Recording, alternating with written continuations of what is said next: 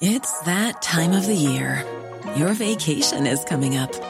You can already hear the beach waves, feel the warm breeze, relax, and think about work. You really, really want it all to work out while you're away.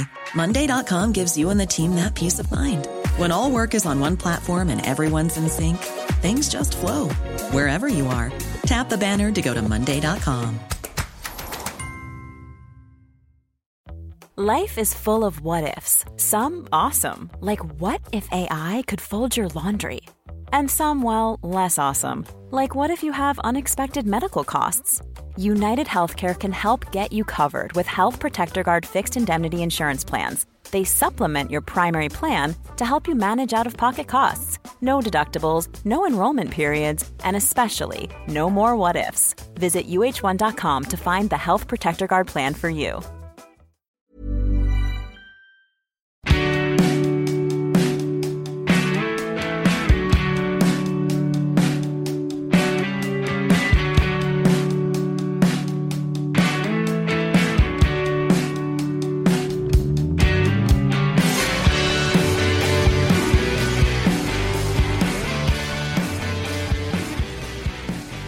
Dr. Katriona O'Sullivan came to mind immediately when I started thinking about people who'd had a big year. Her book, Poor, was an absolutely massive success. She won not one, but two book awards recently. And I have never received so many messages about a person as I have about Katriona. So many of you sent me messages saying, You have to talk to her. You have to talk to her you have to talk to her. And the truth is, um, first of all, it took me a while to get to the book, which I regret because I found reading the book to be a really, um,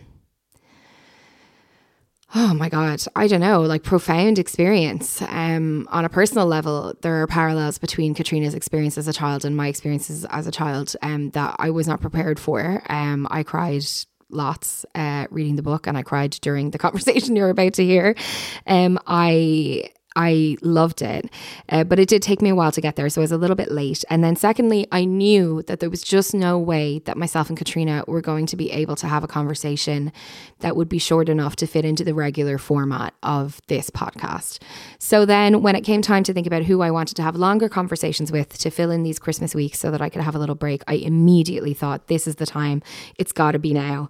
Me and Katriona are finally going to sit down and talk. Um, and we did. She was so kind. She invited me to her home home in Dublin and we sat down and we talked for more than an hour. And honest to God, I I would have talked to her for six years. Um, she is so warm and articulate and intelligent and considerate, but like also normal and human. And I just, I love her. Um, I would like her to be my family. is that weird? That's how I feel. Um, and I can imagine there are lots of people who feel that way because I think that there are probably thousands, if not you know more than that people of people who also connected to Katriona's book and and found themselves reflected in it in a way that they had never felt before which was certainly my experience and I think when people feel like that they feel a really deep connection to you and that's why I feel very deeply connected to Dr. Katriona O'Sullivan she's probably never going to want to see me again if she listens to this intro.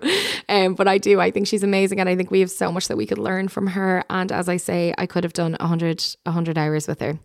Um, however, what we did talk about, I think, is is is a really good listen. We this isn't an interview per se. It's more a conversation between two people who do have shared experiences but also obviously Katriona just has so much wisdom you know given the fact that she is you know a university professor she's an award-winning university professor and she has put so much thought into how it is that we can improve the lives of people who are disadvantaged from the get-go not out of any fault of their own but just through you know the family that they're born into or the circumstances that they're born into. I know you're going to love this. I'll stop talking now so you can just enjoy dr katriona o'sullivan a living legend. Katriona O'Sullivan, I am sitting in your kitchen, your beautiful kitchen. It has to be said, I'm obsessed with green kitchen tiles. Um, excellent choices. Um, but behind you is um, two Irish Book Awards and also a kind of uh, a big card version of the cover of your book, mm. which I think is. I just love that you have them out for everyone to see because I when if I I just don't know what to do with things like that. Like mm. I'm always like, move on, don't talk about them, don't look at them. Yeah. Are you kind of reveling in the success of this book? I am. I suppose the big cardboard cutout when we were filming the um, the overall book of the year show. They had this there, so I robbed it at the end of the video. I was Oh. like, I'm taking that. That's huge. So I'm going to actually frame it and put it in a big frame. You should. because I think one day, uh, you know, and I, reveling. I yeah, I'm. I was. Okay, like I am driven to be successful. Like I, I want to be successful in everything I do. I'm not ashamed of that either. No, you shouldn't be. Um, and I think it's a very female thing to not say. We're not allowed really to say that we're Yeah. driven or. So, like, when I started to write my book, I was like, I really want to win a book awards. Yeah. Like, more than anything else, because I won a few other awards, like in work and stuff, and they all slag me in the job about that. But the book award just means a lot. Yeah. It means that, like, I suppose literary people recognize that my book is, you know, special and it's Yeah. it's good. So that, and then I got the Matt Cooper People's Choice, which is listeners' choice, which is like, oh, well, the the fans like it too. Yeah, exactly. it's both sides of the coin. Yeah, so it's really great. Yeah, I was so delighted to hear it. Can I ask you a question? Because my friend told me, no, Go. we don't have to leave this in the podcast if you don't want me to. Yeah. My friend was at the book awards and she said that there was a band who were kind of playing people on and off Yes. the stage. And she said that when you won, they, They play- played Money Too Tight to Mention. Money too tight to mention. I did not hear that. So like when I sat down after, Dave was like, "Did you hear?" My husband He's Yeah. like, "Did you hear what they played?" And I was like, "No," because like usually like I my my theme tune is "Go Your Own Way," Love it. which is my was my mum and dad's favorite Yeah. song, and I wanted to name my book "Go Your Own Way," Yeah. but I, we would have had to pay the Eagles money, so Right. uh, Penguin didn't want to stretch to that, so we decided on Poor. But yeah, um, I didn't hear it, and and so usually when there's music that plays like on the late late, it was "Go Your Own Way." But in this case, it was money too much, too tight to mention.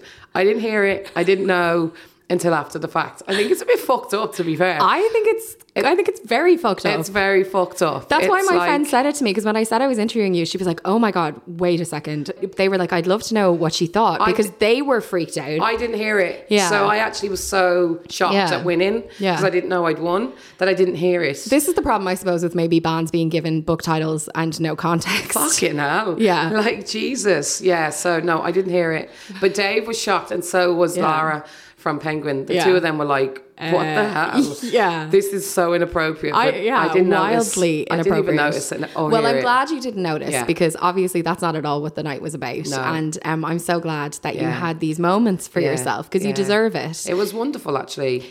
Yeah, Yeah. I really enjoyed it. I have to say, people have been saying to me all year, you have to talk to Katriona O'Sullivan. You have to talk to Katriona O'Sullivan. You have to talk to Katriona O'Sullivan. And I had your book in my house, but with a four year old and a seven year old, I honestly don't get a lot of reading done these days. of course. But people kept saying it to me, and I was like, no, I know, because I really wanted to read it. And when I finally read it, honestly, I could not get over how many. I, it's not even parallels, but how many experiences you had and feelings you described that I connected to so deeply Yeah. and intensely. Feelings that I have never read or heard someone speak about. Um, and and it was really like I, I had to take a break at one stage because Yeah. it, was- it was almost too too much, too Yes. similar to my own experiences, too on the nose. Yeah. Um, and I can only imagine that there are lots of people who've come to you and said that. What does that feel like? You know what? It's um, I think because a lot of people have asked me, why do you think it's been so successful? Mm. And I, I think there are there are stories in my story that relate that women particularly can relate to in lots of different ways. Um, so, for example, just in you know how we feel about our bodies, mm. our experiences with sex and men, abuse, mm. being taken advantage of, like being left, you know, relationships with your mother, all these things. I, and so, it's really lovely actually to have have women and men because I've had a lot of men reach out to me, but women particularly tell me that like it's lovely to have someone who has said what they feel. Yeah. And like Because it is Yeah. it is so honest, Katriona. yeah, but you know what? It's it's mad because like I don't know how to be any other way. Yeah. It's just who I am. Like I'm the same. And when I was a child, like my brothers called me mouth Yeah. because I would never not say it. And I, for a long time, thought that that was a bad thing. Yeah. Um, and I think you just have to find your people in terms of like who just accept that that's the way you are. Like, there's no harm ever intended in the honesty of who I am. It's just, I just can't be any other way. And so, yeah. Can I ask about um, when you're writing a book like this? I, I know having written my own story, kind of, um, you have to have some kind of tricky conversations with your family. How was that for you? That was really hard. Yeah. So, like, my husband is completely, like, he's my biggest fan. Like, completely, like, he's completely behind me and was like, whatever you want to do, love. Like, I'm, I'm here. Like, whatever, wherever this goes, we're together. It's fine. And my younger, so I have boys as well. I have three boys though. Um, my youngest two were like, whatever, mum. Like, they're, you know, 15 and 18. uh, You know, they were teenagers. They didn't really care. But my son, my 30 year old son, Yeah. he was really against it. Um, and for reasons I think he was afraid for me. Yeah. He was afraid that people were going to judge me. Like John is in the public eye as well because he plays football and like he's experienced like negative press and people saying things about him and you know, he was really worried about Yeah, like that. yeah. But also like, you know, I think he was scared of me you know, saying bad things about his grandparents. Like Mm. he loved his grandparents. Like my mum and dad were great grandparents to him, Yeah. particularly, and so he was very scared. So that was hard. Yeah. And like I had to say, well, like this is my life. I'm doing what I want to do in my life. I love you and respect you, but I'm, you know, you're a man and you're not making decisions in your life because of me, for me, and I'm not doing that for you. Yeah. You know, so that was hard. And but it, it it's actually really made our relationship so much stronger. Oh. Like I wrote the book in some ways for my children, Yeah. so they could understand me. Like I'm not, I haven't always been the mother that I am today. Yeah. Like there's been control and fear and neglect at times, and I think like them knowing my story, all of it, there's an understanding, and John has an understanding now. Yeah. Now my eldest brother, he's still really angry. Hmm.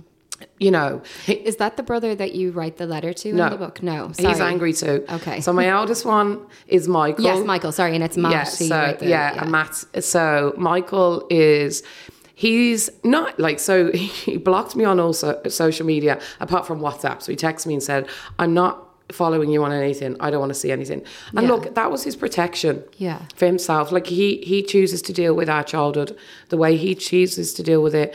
And the truth is, like his experience, we you can grow up in the same home and have a completely different experience. Yeah, absolutely. So like that was hard because I don't want to hurt anyone. Yeah. You know, especially people who've been hurt already. Yeah. But I, I always weighed up. Like I, I feel really privileged. Like when I graduated from Trinity, the thing that really hurt me about going to college and Trinity College was realizing that privileged people don't do enough to make the world a fairer place. Mm. And I feel really privileged. And I, I feel really like it's I have a responsibility with this gift of education and also my experience. So like weighing up the cost and the benefits, I was like the benefits w- to society, hopefully, Yeah. or to other women would outweigh it. So I made the choice to do it. Yeah, I have so much respect for you on that front uh, because I, I really feel the same. Like our situations are not the same at all, but I also grew up with addicted parents, and um, my biological dad died when I was three, um, and then my mom was an alcoholic, um, and then we ultimately were adopted by my aunt and uncle. My uncle, unfortunately, or my dad, who I, I would call him now, also experiences alcoholism. So you know. uh, I think I do think that grow having living in a house with addiction is a very singular experience. Yes. But as you say, every child experiences it differently. Even Yeah. though there's a there's a through line, and I do think that when you meet someone who has had that experience, there is an understanding. Yes. like you just get it straight away. But that Yeah. doesn't mean that your experiences are the same. Of No, course, no. And it was funny with my family when I wrote my book. Um, my brother and I, uh, we are biological siblings. He's my only biological sibling, but I have two sisters as well. And um, he and I, we're not super close. Like we have chosen to deal with family in in different ways as Mm. well, and I totally respect his choices. But he was actually the one who defended me to the rest of the family. Yeah. Not that the rest of the family were particularly bad, but they, you know, they were like, "Oh, I don't remember it that way" or whatever. And my brother said, "This is Louise's experience." Yeah. And she will, of course, remember things in her own way, but we have to respect that it's her right to share her experience. Mm. Yeah. And that was amazing for me. Same. That actually happened with me. So um, James, because we I use pseudonyms. I'm trying to keep them Yeah. in my head. It's hard to remember. Yeah. So like I would have had the most difficult relationship with James growing up. Yeah. Um, and we would have fought a lot and you know really not got on. Mm. And he's been my biggest advocate. Um, we're the closest now that we've ever been, and. He's a successful human being as well. Yeah. Like he, it was funny because he, when I started with the media and stuff, he said, "Don't talk about me. Don't talk about me." And then he he heard, he read an article and uh, you know they were singing my praises and he rang me. He's like, "Why didn't you talk about me?" and I was like, "You told me not to." And he's like, "Tell them I'm great as well." But he's actually been very very good in in kind of like brokering relationships with my other siblings and saying to them, "Look." This is her life, Yeah. you know, and I'm really proud of her. Yeah. So, and that makes me emotional, you know, because he's really proud of me. They're all really proud of me, even though they don't relate to me in the same way Yeah. anymore. Like I left, Yeah. like I have left, um, you know, the cycle or whatever, and some are still in the cycle. Yeah. So, like, while I talk about my oldest brother, uh, Matthew, uh, who I wrote the letter to, he's still in his in the the cycle that is was prescribed to us Yeah. by our childhood, and so is my sister, mm. and so they never had any choice. One of the hard things actually was dealing with in the publishing a- area is like you know the legal element of writing a book and what you write. Yeah. Like I remember a comment was made. I sure well he's a criminal anyway, so it doesn't matter what his thoughts are. And that really shocked me. I was like, what? Like, you know, it doesn't matter what we write about him because he's already, you know, been in prison and so he's not really got any legal sway, was the comment I got once. And I, was quite shocked about that, you know. But I mean, I, growing up in addiction, yeah, like it's a unique, it's a unique thing. And I think you know, other, you meet other people and you just both know. Yeah. Um, in my case, unfortunately, because it was both parents, oftentimes, like lots of people are navigating it when it's one Yeah. person. Like I always say to Irish audiences, you know, we've all got an alcoholic in the family, and Mm-hmm. if because you're Irish, you've got an alcoholic in your family, and if you don't know who it is, it's probably you. and people laugh and they get nervous, you know, because they're like, oh, I've got to find my alcoholic. But the unique thing I think from my story is, I suppose, the two parents it's quite rare. Like a lot, lot of where I grew up in the poor community that I grew up was, you had the mum who was trying to hold the family together, and the dad was the dipso, Yeah. and he'd be spending all the money, and there'd be fights, and Yeah. everyone was struggling. But in our house, it was just both of them, Yeah. which just made it a little bit worse because Yeah. you just don't have even any center person or, or stable thing Yeah. to return to. But addiction in a home is horrific, Yeah. you know, and it, I think it shakes the core of everybody and just makes you vulnerable Yeah. to lots of things. And that's why I wrote my book too, like to to show how like that poverty, like it's like tendrils that go into all areas of your life. You know, so I wanted that to be to be known. I thought some of the things that really stood out to me that I thought were really valuable to describe. Um, very early in the book, you talk about. Um, I, I, this might not be a correct quote, but this is what I wrote down in my notes. Yeah, yeah. um, it was, it was. You said I knew that stare, the language of the scornful. Mm. Um, you were talking about being looked at. I think by maybe that it was the ambulance man Yeah. when your dad overdosed, and I connected to that so deeply because I remember the day that I was separated from my mom that she I actually thought we were taken away from her but she surrendered us I didn't realize that until later in my life but um I just remember we were living in a caravan and the child and family services lady came to the door and knocked on the door and the look on her face I have never forgotten it and I I remember the shame that I felt shame. at the state of the place. I also, I know you you write about being called pissy pants as a, as a kid. I also was wetting the bed every night and then walking Yeah. around in the same clothes all Mm. day and just feeling that like disgust at myself and seeing her look. Mm. of disgust at me. And I feel like that gets inside you. And I'm not sure if you ever shake that. No, never. And I think like I'm really sensitive to that Mm. in in my job particularly or when I'm around people who are in positions of power or the middle class, you know, groups of middle class people, like the judging, the judgment look. Yeah, and and that's really it's really hard, you know, because you're already hurt Yeah. by your mom and you already know that your mom should love you because the world teaches you that every show, every you know Christmas carol, all these things they teach you your mums love you, and you're not being loved by your mum. Just basically, that's the thinking in your own mind, and then. I remember being in school, you know, they teach you like the Green Cross code and go to the policemen if anything bad happens. But like, what do you do when the policemen are the people that are looking at you like you're a piece of shit? Yeah. Like that's what my experience was was like not like there were privileged people who had the opportunity to understand and they didn't Yeah. and they that hurts i think sometimes more Yeah. because like you you you know your home is unsafe and then the outside world is unsafe like there's this reinforcement of the shame Yeah. and that's definitely them them moments like are imprinted on me of particular people like the teacher who said when I won the raffle prize, the Michael Jackson picture, ironically, now we know all we know, but back then it was like Michael Jackson picture was brilliant. Mm. Yeah. And I walked past her and I heard her say, I wonder if she'd be able to fit that in her dustbin. And I was like eight. And that was like, that'll never leave me. Yeah. That'll never leave me because like you're just logical as a child. Like you're, you don't have the cognitive capability to think about things, abstract things. Yeah. And so you're just like, that really posh woman or privileged woman thinks I'm bad, therefore I must be bad. Yeah. And like that happened a lot for me with the police, with the social workers, with teachers. Now I did have others who were fantastic, Yeah.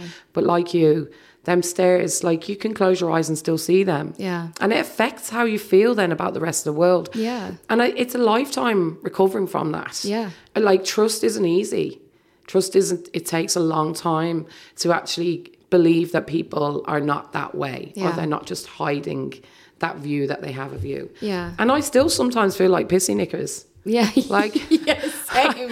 I have three kids, like, and I cough and sneeze, and sometimes Yeah. I'm like, it's I can't hold it, and I'm like, oh my god, I'm going to smell, like, it's, but it's a, a visceral, horrible thing, like, Yeah, yeah. smells. Like me and Dave sometimes, I know I'm waffling here, but Dave would say to me, "What's that smell?"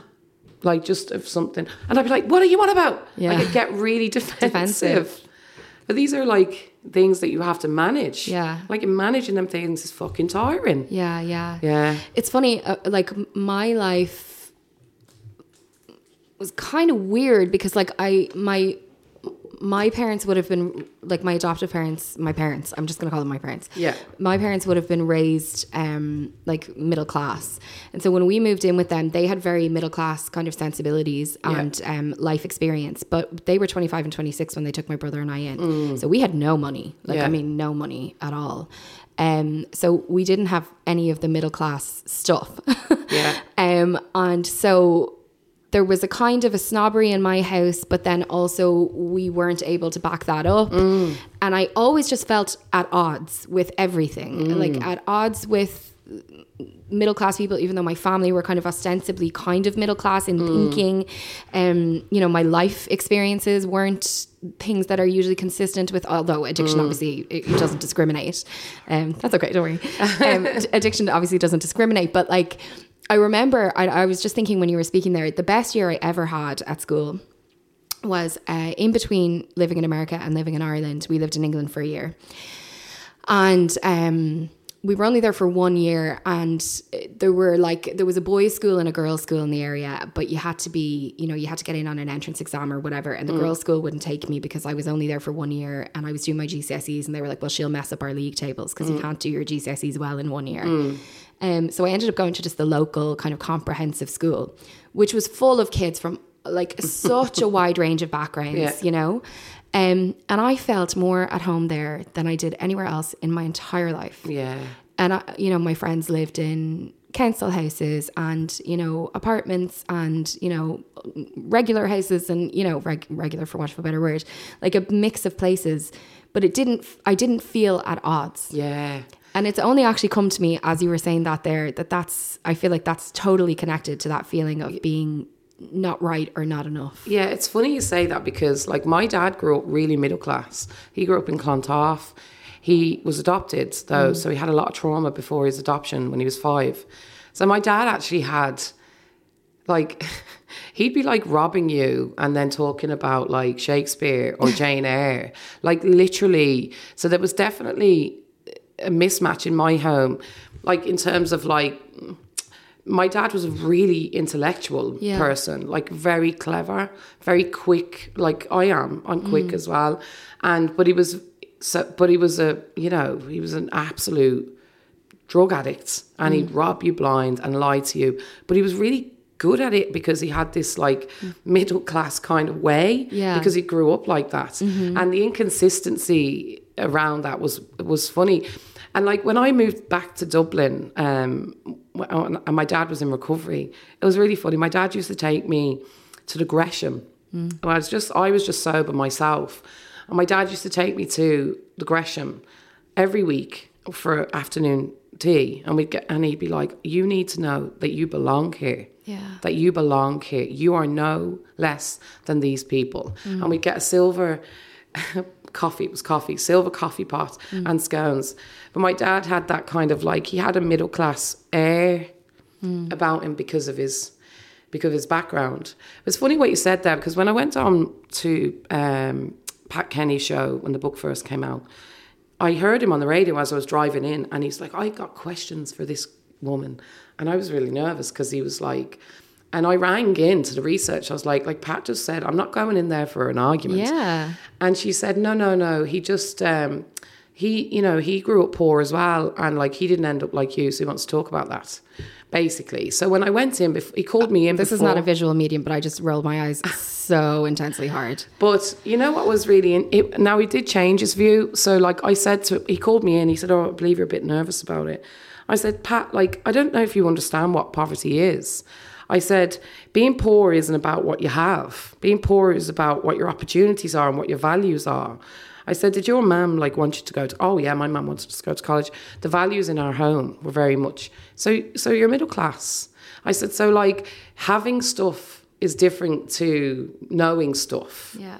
And so knowing the value of education, particularly, I think is is a very important differentiator for for class. Yeah. It's like knowing the value and even if you can't afford it, you're still instilling that value within your home. Yeah. And so it's a really important conversation because we ignore class in Ireland. We just refuse to Acknowledge it, Acknowledge yeah, it. And it's yeah. it's so big. Yeah. But like what you talked about there about having like the the in between. I have that now Mm. because my values are like so different, Mm. like from where I come from to what I've learned and how I live my life. Yeah.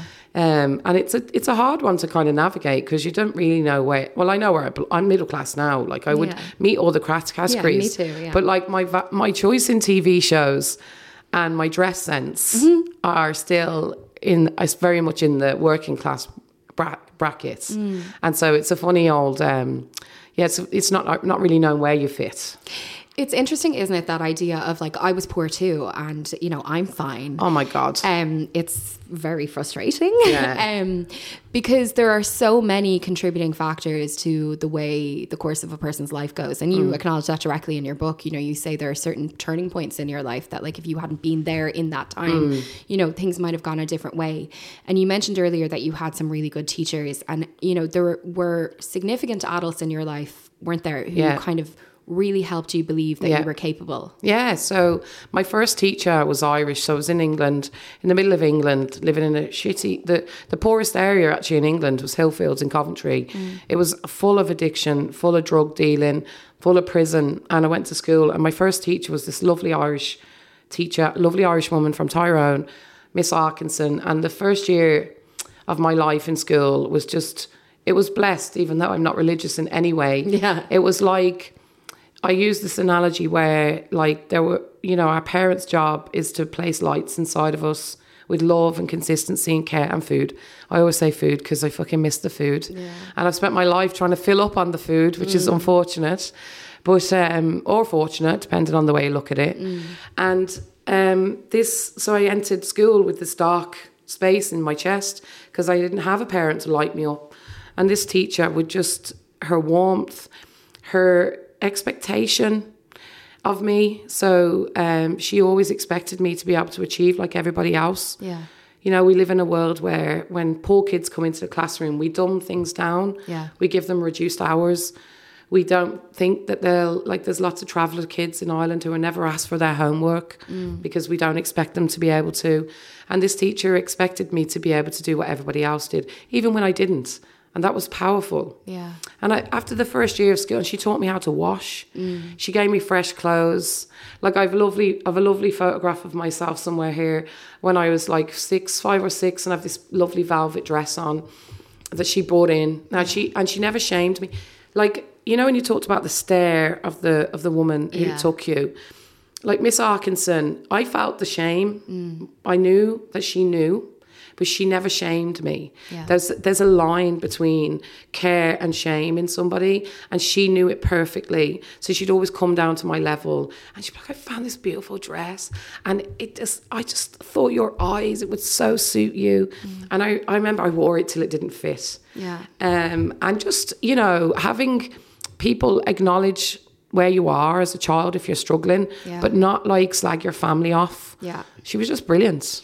Yeah. Yeah. And like that lit me up. Yeah. I, I, I, I vividly remember I used to lie in the top bunk of my of my bed and uh, my we didn't have a lot of books and my mum would go to the charity shop or I'd get them from the school library but I had this children's bible with all the old bible stories which I absolutely loved by the way we weren't religious but I, I remember lying in the bed sometimes and there was murder in my house, like, and I was so afraid. And I'd lie with my eyes closed and I'd be like, I'm going to cry a little bit here. Nobody cares. I'm all on my own. What's going to happen? And by the end of that first year, Miss Arkinson would come into my mind. And like teachers, oh God, I'm sad, but I think teachers don't always know mm. the power that they have. Mm-hmm. And so for me, you know, telling my story, telling that story of the importance of what other people can do Yeah. for poor people and how important it is that our educators learn Yeah. about poverty and inequality and that they can be the light, Yeah. have the expectation, Yeah. bring in the spare clothes, not shame kids where they don't have their Yeah. their lunch. Their you know, she always had a bun Mm. for us. Every morning throughout my whole primary school, she gave me breakfast. Yeah. Every single day. And there was never a moment where I felt like I couldn't ask her for something or I couldn't go to her. And I never went to her really Yeah. and told her much, but it was powerful. But knowing that you could. Yeah. Yeah. Yeah. Yeah. I totally get that. Like I have people in, in my when things were particularly turbulent in my childhood, I can I can remember specific people, Mm. Yeah. teachers who it wasn't even that they did anything, it was the way they made me feel. Like the tiniest bit of affirmation or praise when you're not getting it elsewhere. And I have to say, like my biological mom the tragedy of my biological mom was that when she was good, she was amazing. Yeah. Um, and then when she was drinking, obviously not. Um, like she had it in her to be amazing, and that was the biggest heartbreak for her, and Yeah. the biggest heartbreak for me as an adult looking back. You know, when she was, she, I, I read her the bits of my book that were about her when she was dying. And again, she said, you know, that was the biggest heartbreak for her was that she knew she could have been great, and she could have. I know. So like, I don't want to take that away from her. It's, uh, you know, I I did feel loved by her Mm. in those years, but you know, when when you don't feel that, and when you Mm. feel alone, someone just giving you the tiniest bit of, Yeah. you know, you're really good at that. Yes. That can be a game changer. It's that time of the year. Your vacation is coming up. You can already hear the beach waves, feel the warm breeze, relax, and think about work. You really, really want it all to work out while you're away. Monday.com gives you and the team that peace of mind. When all work is on one platform and everyone's in sync, things just flow wherever you are. Tap the banner to go to Monday.com. Hiring for your small business? If you're not looking for professionals on LinkedIn, you're looking in the wrong place. That's like looking for your car keys in a fish tank. LinkedIn helps you hire professionals you can't find anywhere else, even those who aren't actively searching for a new job but might be open to the perfect role. In a given month, over 70% of LinkedIn users don't even visit other leading job sites. So start looking in the right place. With LinkedIn, you can hire professionals like a professional. Post your free job on linkedin.com slash people today. Burrow's furniture is built for the way you live. From ensuring easy assembly and disassembly to honoring highly requested new colors for their award-winning seating, they always have their customers in mind. Their modular seating is made out of durable materials to last and grow with you. And with Burrow, you always get fast, free shipping. Get up to 60% off during Burrow's Memorial Day sale at burrow.com slash ACAST. That's burrow.com slash ACAST. burrow.com slash ACAST. Yeah, so you mentioned it about like my audiobook there earlier when you came in. Yeah. Like Mr. Pickering then was the second teacher in a secondary school who like he, I- he was magic in some ways because I was just so like poor kids turn into angry teenagers, mm. you know, and it, it depends on your level of poverty, but the, the type that I would have been, like I think about the riots, like I definitely would have been rioting. Yeah. Definitely if this was, this was 30 years ago. Because I was so angry and and so unaware and unable to you know to think critically about life and things. And and um my and that's not to diminish anybody who's living in a poor community or their potential. But at the end of the day when you're underserved in education in life it's very hard to to understand the nuances of situations I was actually in the European Parliament earlier this week, and there was an MEP who said something, and I haven't written it down properly, but it was so mind blowing to me. What she basically said was lack of opportunity combined with a lack of any hope that things can change. Yeah. That's what results in radicalization. Yeah. And I was like, that is it in a heartbeat. Yeah, exactly. And the reality is like, so you know, this this particular teacher as a, as an angry teenager, which is what normally you turn into. Yeah. And if you're a boy, you're you're, you're you know you're robbing cars. I actually robbed a car once, but and got arrested for it. But I was like crazy teenage girl. Like I, I can't actually explain how bad I was as a teenager. But like I also wanted to be good. Yeah. Like I, I like I wanted someone to find me. Yeah. Like I wanted to be That really comes across in yeah, the book. Yeah, I wanted to be good, but I couldn't. Yeah. And I was so hurt and upset and angered. And, you know, um, this teacher, though, I, I think he knew, like, because I used to read, but I hid it because I didn't want my friends to not think I was cool. And so he, there was an incident with my best friend where I, Louise was her name as well. I said to her, I told on her, she, she got her mum to do her homework. And he wrote me a note saying, um, you should ask Louise for advice. And I was like, I'm not fucking having that. I'm bleeding great. So I told him, I said, Louise got her mum to do it. And then she, Louise got moved out of class. She got moved down two classes. And, um, but I think he must have saw in me that I wanted to be Yeah. good That it mattered. that it mattered. yeah. And um, he used to give me soup at lunchtime, and he told me his own story. First time I'd ever heard a teacher was normal, like A human being. a human Yeah. being, not a disciplinarian or somebody who just wanted to tell me what to do. Mm. And um, he told me his own story. He'd left at school early, but then he just kind of like gave me books and asked my view and used to get me to read out in class. And he just always told me, "That's really good. You're really good at this. This is brilliant," you know. And um, he, he came to my house and that was a, a game changer. Like on the parent teacher meeting, he actually randomly turned up. My parents never went to parent teacher meeting, and he he knocked the door this evening, and I was shocked that he was at the door. I thought I was in trouble, and he said to my dad, "Mr. O'Sullivan, I just I really wanted to see you. I just wanted to let you know that Katriona is amazing. She's so talented, and I think you should do more to, to support her." And I was standing behind the door listening, and like, I just grew like another light in my chest. This Yeah. wonderful man didn't have to do that for me. Yeah. And that kind of like belief in my ability with words and books, like that stayed with me forever. Like Yeah. that's never left me. Yeah. And when I was applying to Trinity College, um, randomly, and I was in the interview, and I thought I was wasn't going to get in because they were like real posh. Like I thought they were just they, they were they was going to judge me. They, they wouldn't get me. And they asked me about books, like what Mr. Pickering did for me. It came alive. Yeah. Like my message is always to teachers, like you may never get to see your impact, mm. but trust me, it's, there. lifelong. Mm. And I was able to go like, well, I know of Mice and Men, and I know The Merchant of Venice, because I knew I was good at that. And so, yeah, he was powerful in Yeah. terms of like intellectually making me feel like I was something. Yeah. You know, so yeah, all these like, they're all like stepping stones along the way. Yeah, yeah. And it was brilliant. He was brilliant. And it can be any adult, really, can't it? Because, like, I remember I have neighbors who were very important, like, you know, Yeah. and it is the tiniest things. And I think that message that you just said is so important that, like, you know, really you shouldn't underestimate any bit of kindness that you can offer a child in Yeah. any situation, but especially a child who's coming from a challenging situation. Yeah, I was just cleaning up before you came, right? So I was like, oh God, my house has to be clean. it And, really uh, didn't because smell- my house is disgraceful. I know, but I don't know. It's probably an old thing now because I'm just like clean, clean. no, I feel the same if have people coming over. Yes, but um, I was cleaning. I was really thinking about. Um, so I've been thinking about like Conor McGregor saying that he's going to run for presidency, Hmm. and people keep saying to me, "You should run for president. You should run for president." Like you know, Áine Kerr is very like uh, this is this is real. It's going to happen. I'm like, absolutely not.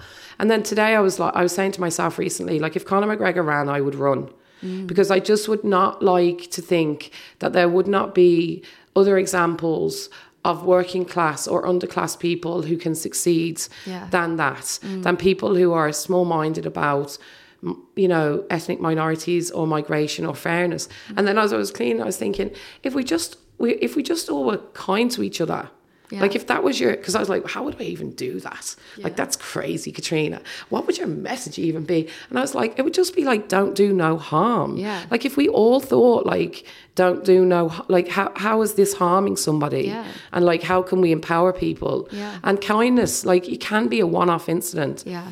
Like Holly, my really good friend, when I first met her, she, I did the Trinity Access program. I'd gone into psychology. She was doing the Trinity Access program. I went into a room, honestly, she'll tell you the story. And I just was like, she was like, she's just started in the Trinity Access program. She's like 18. And she was like, oh my God, how am I going to get through or something? And I gave apparently this like empowering speech mm-hmm. to her that changed her life. And she was like, I'll never forget. She said, I never forget you. And like, it's a running joke now. We're good friends. She's like, You didn't even know who I was. You don't even remember me. But you walked into a room and your kindness inspired a moment that just kept me on track. Yeah. And I think we can all be that Yeah. for somebody else. Yeah. Oh, I love that. Mm. That's beautiful because it's it's true. And I always like every every day when I drop my son off to school, I say tell the truth. I it used to be I'd say tell the truth and be kind, but now I say tell the truth and he says be kind. Because I'm just like if I could just get him to do those two things, Yeah. like that that's all it takes. It is. you know. It is. Um, a kind truths as well, obviously. yes, of course. Yeah. Well, I can get confused with them. Like I'm Yeah. no way perfect, and I'm not always neither. kind. Oh, like, me neither. yeah. Me neither. But even if you're trying, I think is Yeah. is enough nearly Yeah. if you're trying. Yeah. Um, so I want to talk to you a little bit because earlier you said that people connect to the book in many different ways. And I mm. think that's true, and I think that women will connect to the book in lots of different ways. Mm. Um, and I said earlier that there were times that I had to take a break, mm. um, and one of those times was when you were, I think you were seven, Yeah. when you were sexually abused by your your parents' friend. Yeah. and the sexual abuse wasn't the thing that got me. Yeah. Even though it's heartbreaking and relatable. And what got me was that when you said it to your mom, that she said, I know he raped me too. Yeah, it's funny because I was in therapy this morning, and um, that's that's the that's the real because my it was my mom's seventieth birthday this week. She said she's been dead for nine years, and I I took a day off and I, I cried a lot actually, and it's the thing that piece of my book that's public. Really, I really feel protective of her Yeah. like you know my mum was abused herself Yeah. my mum had had a lifetime of abuse by men now i deserved to have a parent who reacted in the right way Yeah. who protected me but like my mother was really unwell and had been abused by men her whole life and i spoke about this this morning actually because like it, it's never okay that is never okay but like i completely understand now why Yeah. and i was talking about because like no, some things are not in my book you know i was actually abused yeah. by a lot more men Yeah. than one man and i chose not to write about it. I wish I could say I was surprised by that, but No, I'm not. no, because that's what happens to poor kids. Yeah. Mm-hmm. We're vulnerable, um, and toxic, evil people take advantage, advantage, of that. yeah.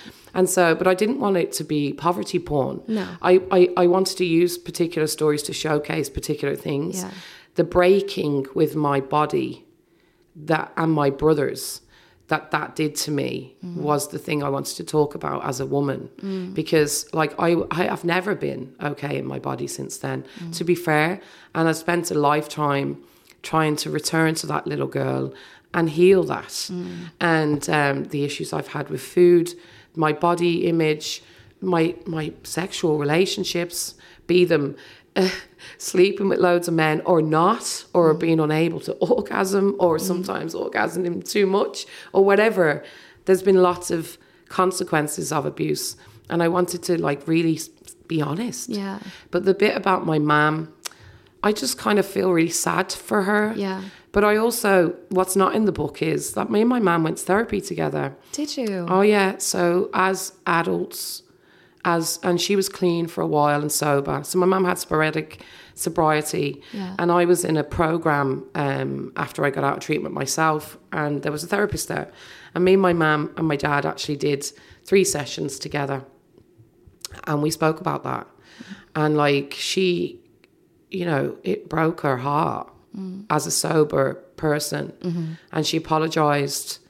And um, like my mum i think could never ever forgive herself and that's why she continued to to medicate herself so like i forgive her Yeah. um, other people find it hard for Yeah. it, when they read my story to forgive her but i understand that uh, women who are abused a lot and are, are downtrodden we we make decisions that are based off from that I totally, totally get that. Yeah. I feel the same way with my mom. yeah yeah Um, I have always forgiven her. Mm. I've been angry with her, but I, for whatever reason, have always been able to understand that she made the decisions she made to the best of her ability at the Mm. time. And she was a product of her own experiences Mm. and her own traumas.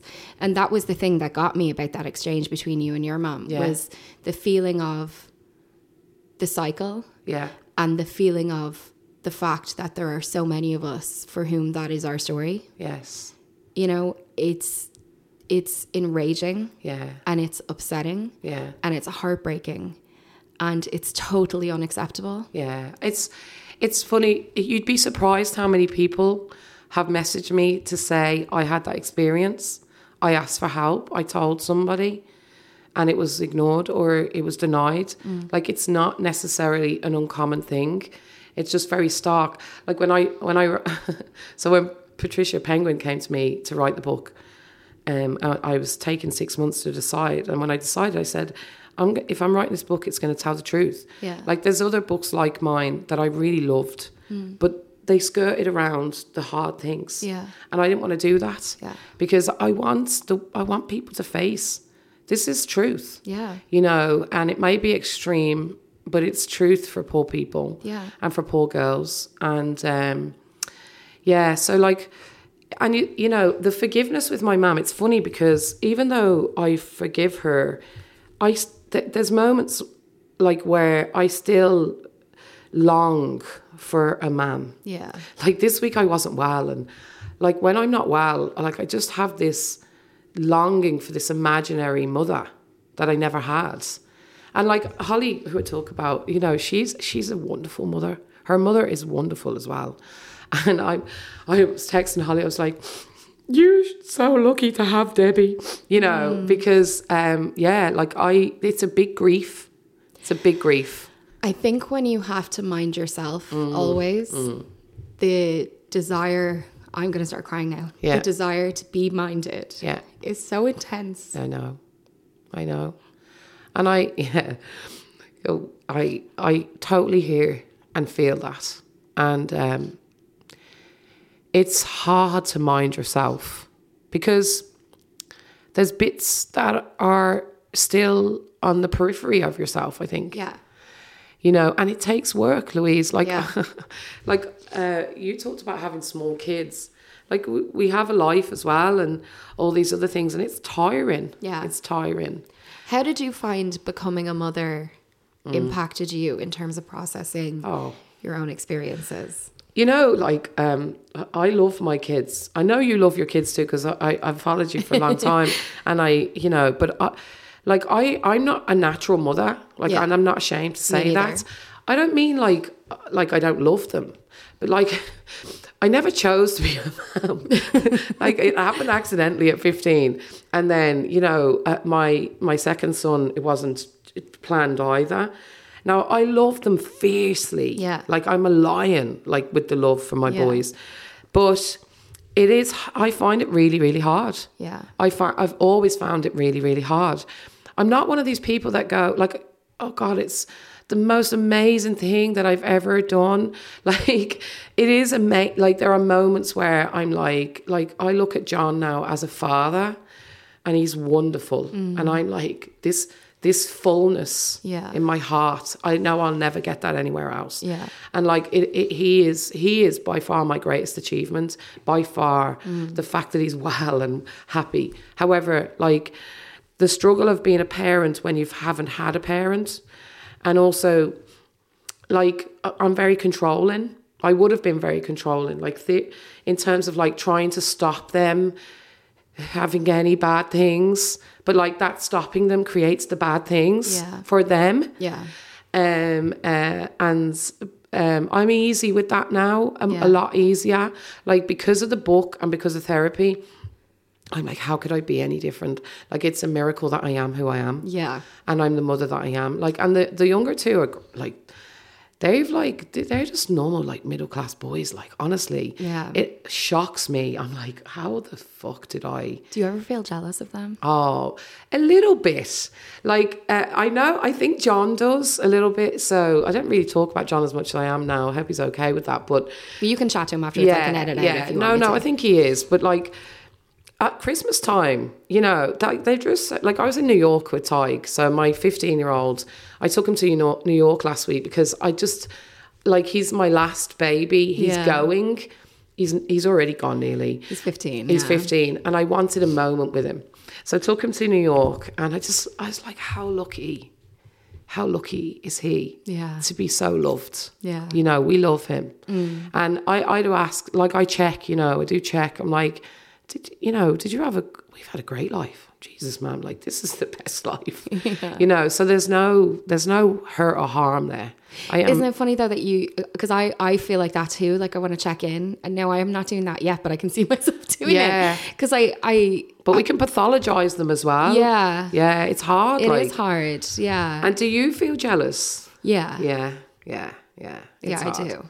I do. I like. I'm work. You know, I'm, I'm working through it all the time. I'm in therapy as well, um, oh, extensively. Yeah, I know. But I, I, I, I feel it less now. Actually, I when they were babies, I, I think a lot of people experience this. This like Mm. overwhelming, sudden like understanding and empathy for every human being. Like know. when you realize that everyone was once a tiny baby that someone cared for. Yeah. You know, hopefully, Yeah. you know, in most cases, and that then things can go so horribly wrong is just Mm. absolutely heartbreaking.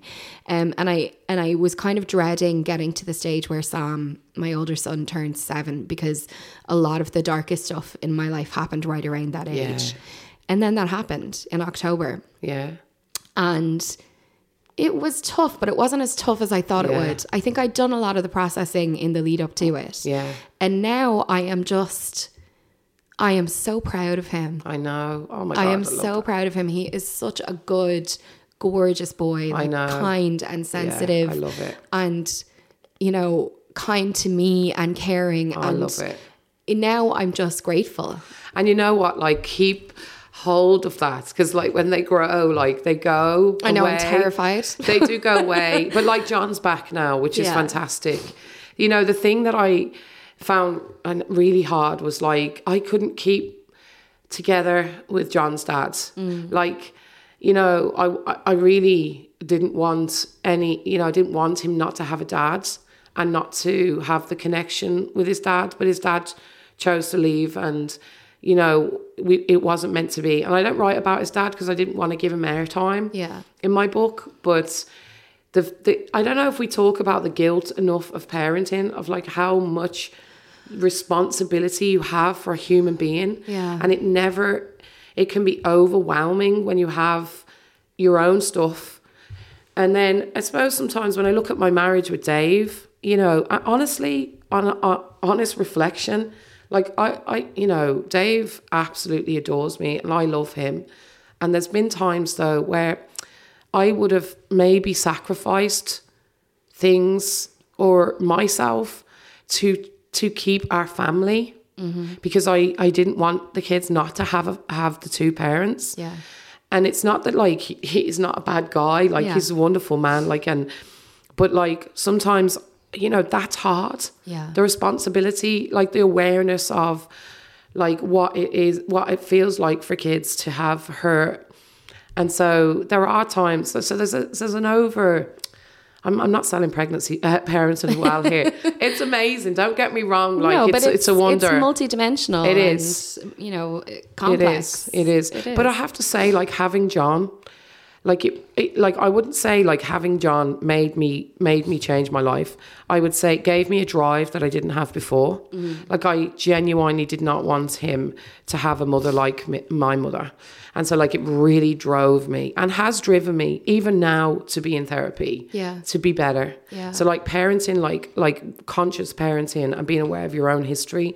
I think for me has driven me to really heal Yeah. and try to like be fully one and be that example for them. Yeah. You know, um, but yeah, being a mum is fucking tough. Like, is. like I, you know, I sometimes look on Instagram and stuff and I look at these people and I think, Yeah. how are they so fucking happy? I know. I'm like, I'm worried I'm about like, what would it be dinners. like? I know. What would it be like? I but know. then it's a lie. It has to be a lie. it has to be. It can't be true. It is, but it's you know you, you you become part of another group as well. Like you know these mammy, Yeah. these mammy groups that like, you know, I'm I'm so bad at like so even today like Tig's on reduced hours for school because he, he, they've exams and I, and I'm like not like so on that Yeah. like and all the mams are texting in the group and I'm like where's the timetable and they're like on the e-portal I'm like what's the e-portal I'm like, fuck, I'm failing, I'm failing, I'm failing. Yeah. And then I I'm like, I'm just doing my best at the end I of the day. know. You know, I know. I know. I know that feeling.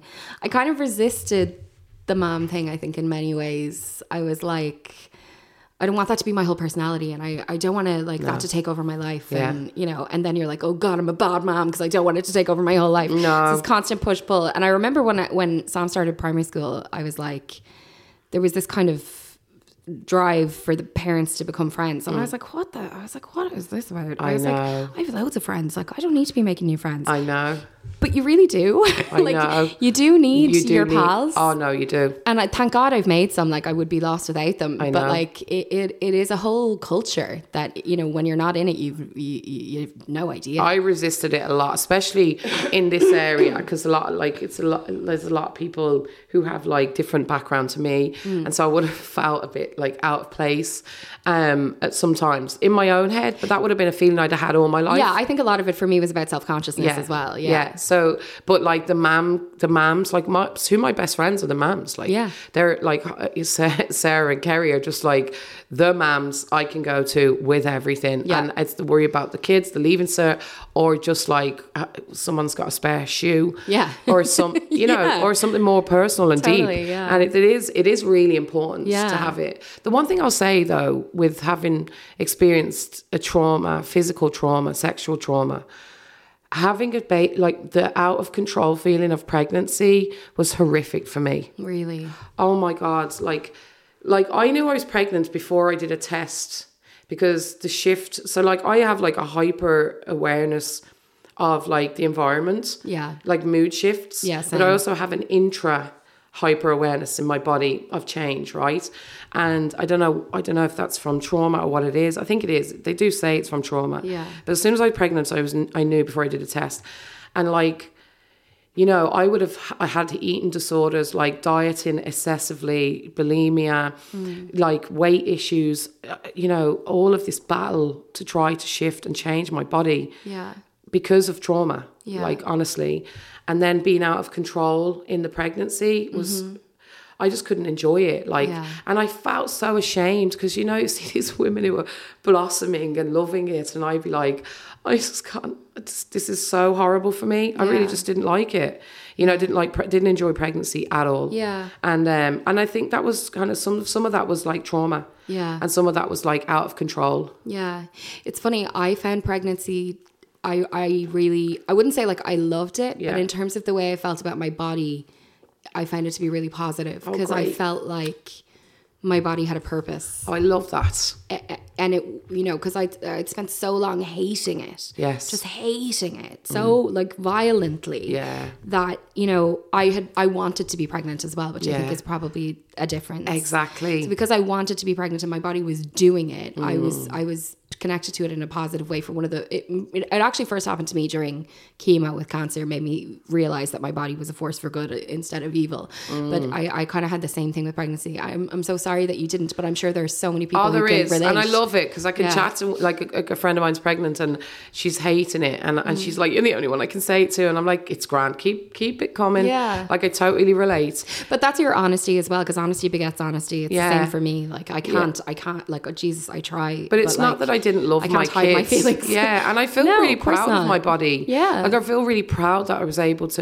Like, there's so many women who can't have children Yeah. who try so hard. So, it, like, I don't ever want to make anyone No. feel bad. Like, it's an absolute privilege to be able to carry your own Yeah. children. Like, but it's also okay to acknowledge that it was yeah, difficult. it was hard. Yeah. but being out, out of control is it has is a hard thing for me. Mm. It, it's not as much now, but it, it is actually something that is a consequence of where I come from. Yeah. And so like the physical being out of control is definitely something I, I have struggled with. Yeah, and so much was out of your control. Yeah, I mean, much. everything was out of your control, Yeah, really. exactly. Mm. Um, so that's completely understandable, I think. Um, I could literally talk to you for hours, I know. and I feel like maybe we should do that um, at another time when we don't have microphones in front of us. But um, I, I want to before we finish up, I want to talk about um, what we can do to try and change things for kids now. Because I have read lots of interviews with you and, um, you know, discussion about why you got the opportunities that you got and why you were able to create the life that you've been able to create. Yeah. And a lot of it comes down to, you know, services or opportunities that are very thin on the ground or totally unavailable in Yeah. Ireland. Yeah. Um, I see so much despair over the behavior of young people or mm. um, the riots, for example, and very little conversation about what we can actually do. Mm. What do you think we can do as a society? I think there's a few things. Like I was so lucky to be here in the late '90s and early 2000s. There was a lot of investment in community then. Mm. So like, you know, the first thing to remember is like nobody from my background is just going to walk into Trinity without and say I'm i i want to come here. Yeah. Like I didn't think you're allowed in. Yeah. I thought it was blocked off for poor people. Only posh people could go in. Satchel, satchel wearing, couscous eating is what I called them. So, like, there is a step before that, which is community. Mm. Like, so investment in in community supports. So, like for me, like as a as a as a lone parent who was on social welfare, there was a few things that were so important as a pathway. The first one was to have a community place where I could go and get an advice. I could get um, do a course. I wouldn't lose my social welfare. It, I could fail it and then try again. Yeah. Um, if I if if I didn't like it, like so that was really important. An investment in childcare as well and Yeah. community childcare. So like I had a community childcare that was cheap and was paid for by college.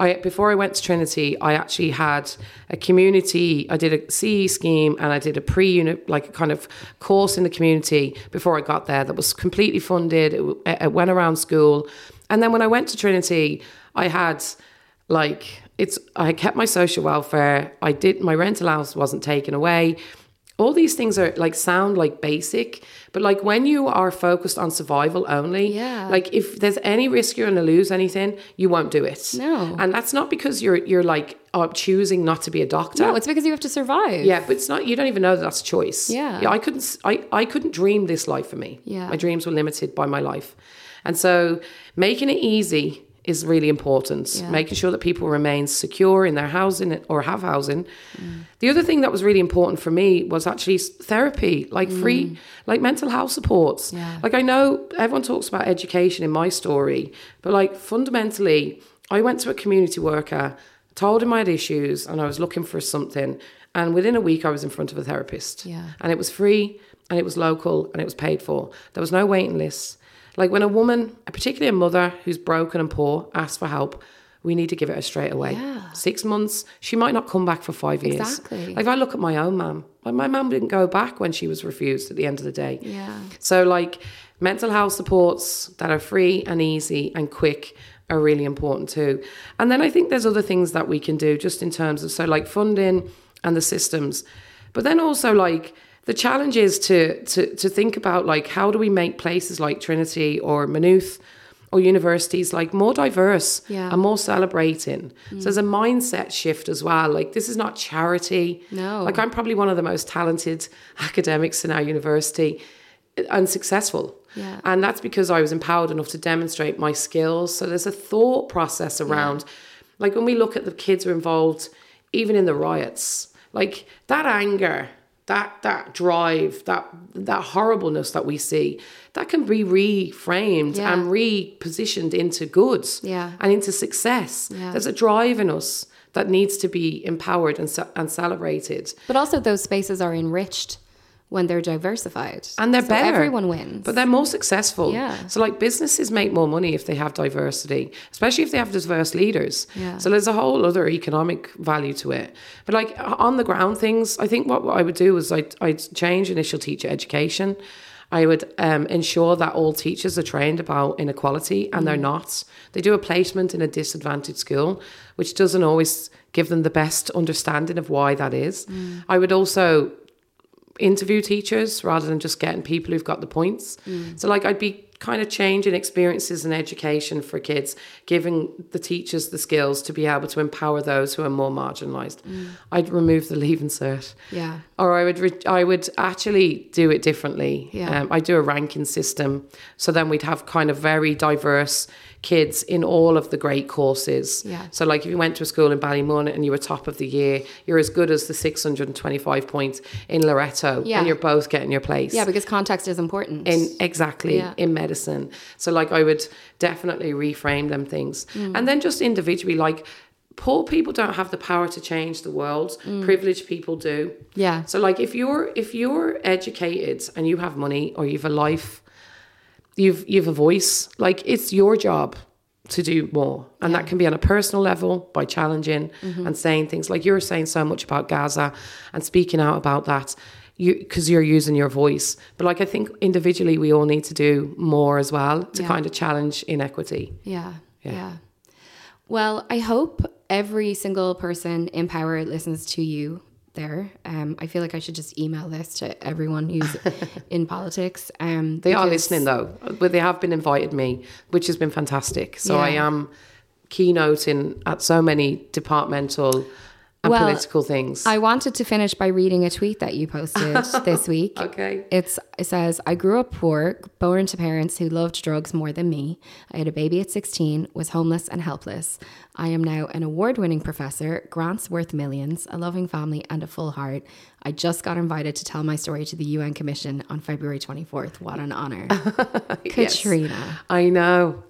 I'm going to the UN. Like, what a dream come true. You made it happen for yourself. Yeah, it's amazing. Are you proud of yourself? I am really proud. You should be. I'm really proud. And I'm really grateful for the people that helped me. Yeah. You know, who continue to help me um, to, to be able to shine my light, like at the end of the day, you know.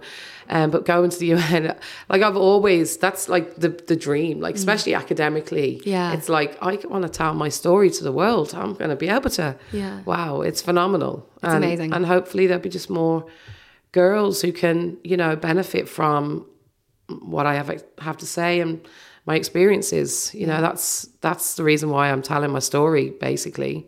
Well, you're doing it brilliantly. Katriona O'Sullivan, thank you so much. Thank you, Louise. That was lovely.